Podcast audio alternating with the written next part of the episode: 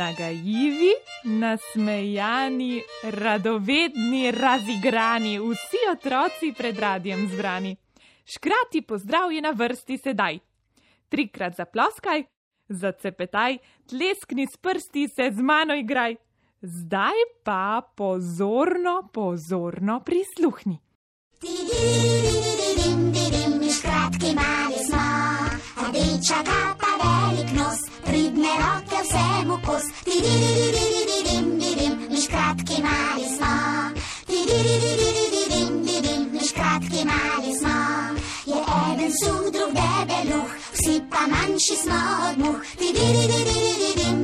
Mi škratki mali smo, mi škratki mali smo. Harmoniko igramo in na bas, pojemo tiho in na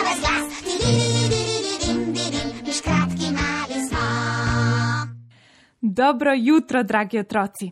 Kako ste kaj? Preko radijskih valov tudi danes prihaja k vam vaš krat kajček.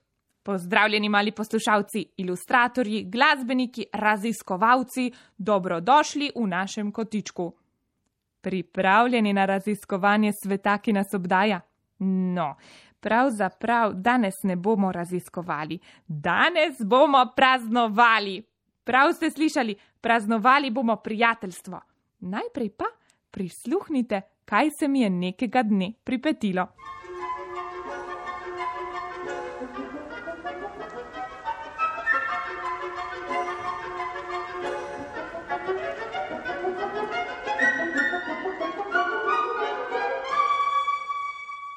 Sonce je počasi zahajalo v škrati deželi. Škratkom se je nasmehnilo in jim pomahalo v pozdrav. Teta Luna je tisto noč zažarela močneje. Zvezdice so migljale in radovedno opazovale male škratke. Nekaj se je dogajalo na jasi blizu gozda. Drevesa so bila okrašena s pisanimi trakovi, kresničke pa so na veje obesile njihove lučke. Pod velikim hrastom je stala obložena miza. Pripravili so jo škrat palačinko, mravlje kuharice in kranske čebele. Nad mizo je visel napis: Dobrote iz škratje dežele. Ob jasi je stal odr. Na njem so hrošč, deževnik, muc Felix in škratek Nini igrali noro melodijo. Nekateri škratki pa so na vs glas zapeli. Mi škratki smo, se smejemo, Jaz baldek sem, pogumen škrat, ki širni svet odkriva rad. Sem trosica, veljam za vrat, deželi tej, me vsak pozna. Kajček naš prijatelj je, ko skupaj smo,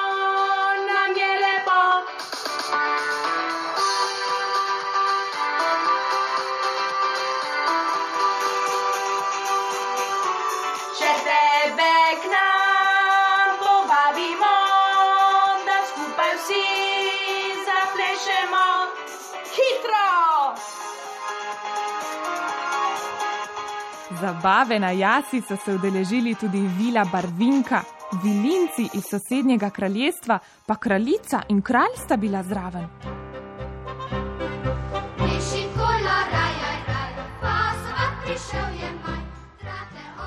Gozdne živali so zaplesale kolo. Lisica se je prav res izkazala kot odlična plesalka. Plesali so in se zabavali pozno v noč.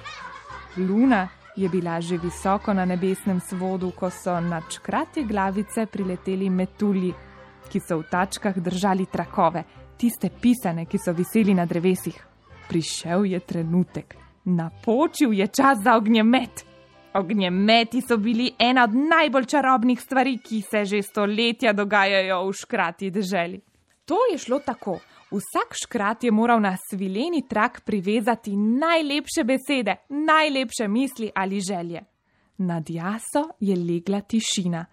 Slišalo se je le skovikanje sove, šelestenje lističev in žuborenje rečice, ki je mirno tekla v bližini.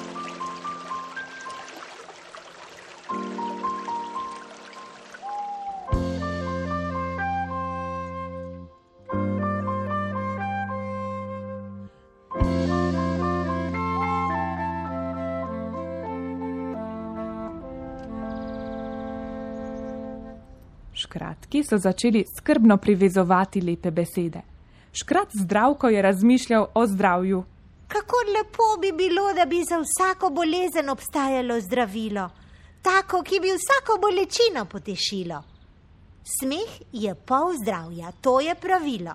Naj bo torej prav smeh za vse najboljše zdravilo. Besede je zdravko trdno privezal na trak in jih spustil v zrak. Trak se je zasvetil, zableščal in izginil. Babica škratka je na trak privezala besede ljubezen, spomini in domišljija.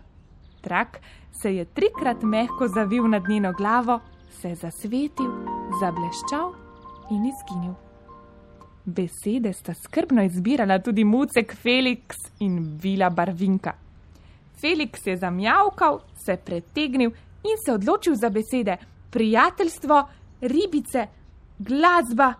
Seveda, saj on je res eden od najboljših prijateljev, ki jih škrat lahko ima. Ribica ima najrajši in dolge nočne zborovske vaje tudi. Trak je mucka požgečkal po smrčku, se zasvetil, zableščal in v hipu izginil. Vila Barvinka je izbrala imena vseh mauričnih barv. Trak se je dvignil visoko v zrak, se zasvetil, zableščal in izginil. Tucica si je zaželela, da bi bilo na svetu polno lepega. Mislila je na lepoto, ki se skriva v srcu vsakega izmed nas. Baldek je v objem noči poslal besedo svoboda, zapisano z velikimi zlatimi črkami. Mali Rorici je pomagal, da je na trak pripela besede mama, tata, bratec in sestrica. Ko se je trak že dvigoval v nebo, se je spomnila, da je igra ena najlepših stvari na svetu.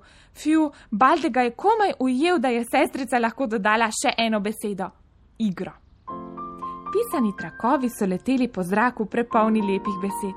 Zasvetili so se, zableščali in izginili v objemu temne noči.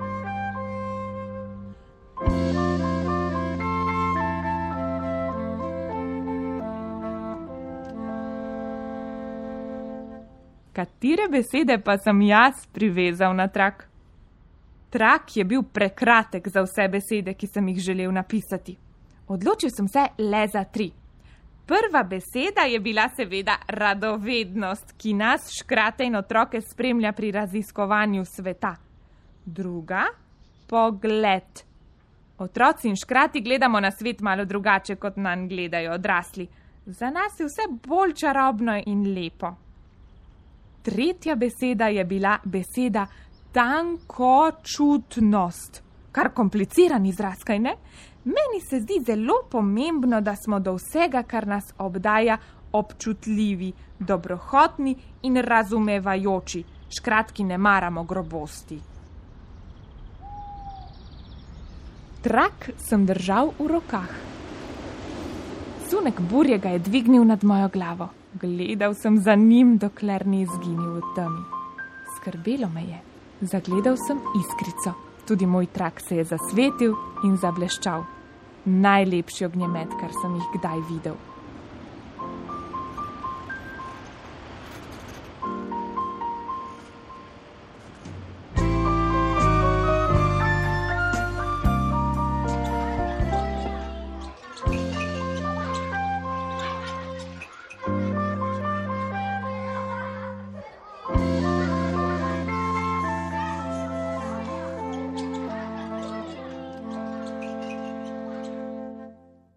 Kaj pa bi vi narisali ali napisali na svileni trak? Katere so za vas najlepše besede? Lahko poskusite. Izberite si pisan trak, čisto v redu bo tudi list, ki ga lahko pobarvate z vašimi najljubšimi barvami. Nan napišite ali narišite vse, kar vas veseli. Ko je trak pripravljen, ga privežite na vejo. Veter bo najlepše besede ponesel do škratje dežele. Ali bi skupaj zaplesali? Pozorno prisluhnite besedam. Tri, dve, ena, gremo!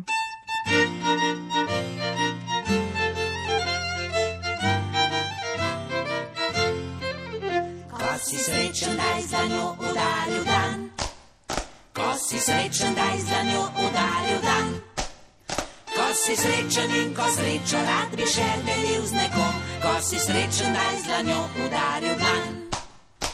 Ko si srečen, kleskni s prsti razigran. Ko si srečen, kleskni s prsti razigran.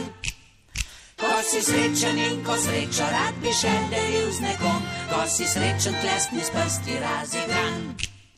Ko si srečen po koleni potokljaj, ko si srečen po koleni potokljaj.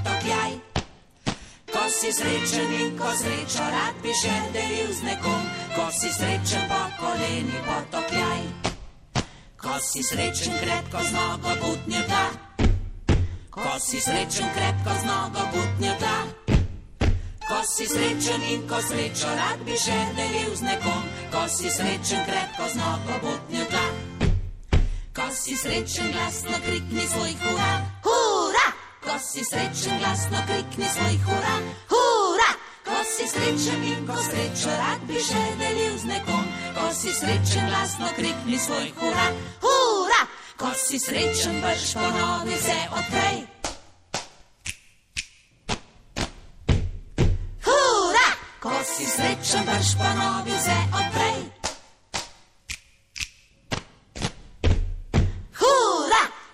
Srečen in ko srečo rad bi še delil z nekom, ko si srečen brž ponovi se odprej. Hura! Super smo plesali. Tako, dragi otroci, v škrati deželi je prostora prav za vse. Za male škratke, prebrisane muce, za ljubke gozne živali, pogumne kraljice in nagajive vile. Prostora je dovolj tudi zate in zate, pa tudi zate, seveda, ko pridete k meni na obisk. V kraljestvu ognja in vode bomo skupaj jedli slastne palačinke in si potem ščetkali zobe v kraljestvu pisanih mehurčkov. Raziskovali bomo in odkrivali naravo in njene zaklade. Skupaj bomo vohali, tipali, okušali in opazovali. Morda bomo tudi malo ponagajali našemu zdravniku zdravku. Z Baltkom, Tucico in Rorico se bomo igrali do večera in še več. Pri meni lahko tudi prespite, morda postavimo velik šotor v kraljestvu san. Pa Luciji pošljemo razglednico in na njo napišemo: Hvala, ker si nas gostila na radiju. Koš poljubčkov ti pošiljamo iz škratje dežele, tvoji škratki in otroci.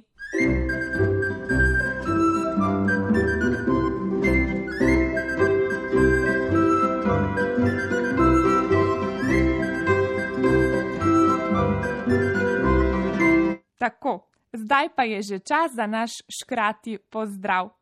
Tudi jaz, kajček, bom šel zdaj na počitnice in ne bom več vsak dan tu na radiju, a bo Lucija poskrbela, da bodo naše zgodbe še vedno v etru.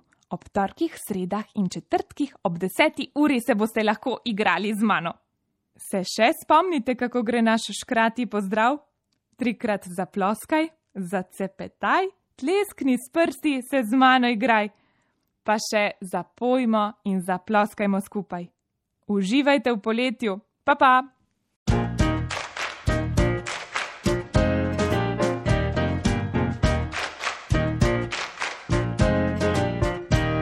Enkrat, enkrat, enkrat je bil en majhen škrat, enkrat, enkrat, enkrat je bil en škrat. Imel je dolgo bradico, vsa siva je bila. Na hrbtu je nosil krašnico, v njej polno zlata. Enkrat, enkrat, enkrat je bil en majhen škrat, enkrat, enkrat, enkrat je bil en škrat. Enkrat, enkrat, enkrat je bil en majhen škrat, enkrat, enkrat, enkrat je bil en škrat. Pomagal rad je vsem ljudem, ki dobri so bili. Hudobne že preziral je, za njih ni imel oči. Enkrat, enkrat, enkrat je bil en majhen škrat, enkrat, enkrat, enkrat je bil en škrat. Enkrat, enkrat, enkrat je bil en majhen škrat, enkrat, enkrat, enkrat je bil en škrat. Ti praviš, da ga ni bilo dokazov rešeni. V pravljici pa živel bo, zato zapojmo vsi. Enkrat, enkrat, enkrat je bil en majhen škrat, enkrat, enkrat, enkrat je bil en škrat, enkrat, enkrat, enkrat je bil en majhen škrat.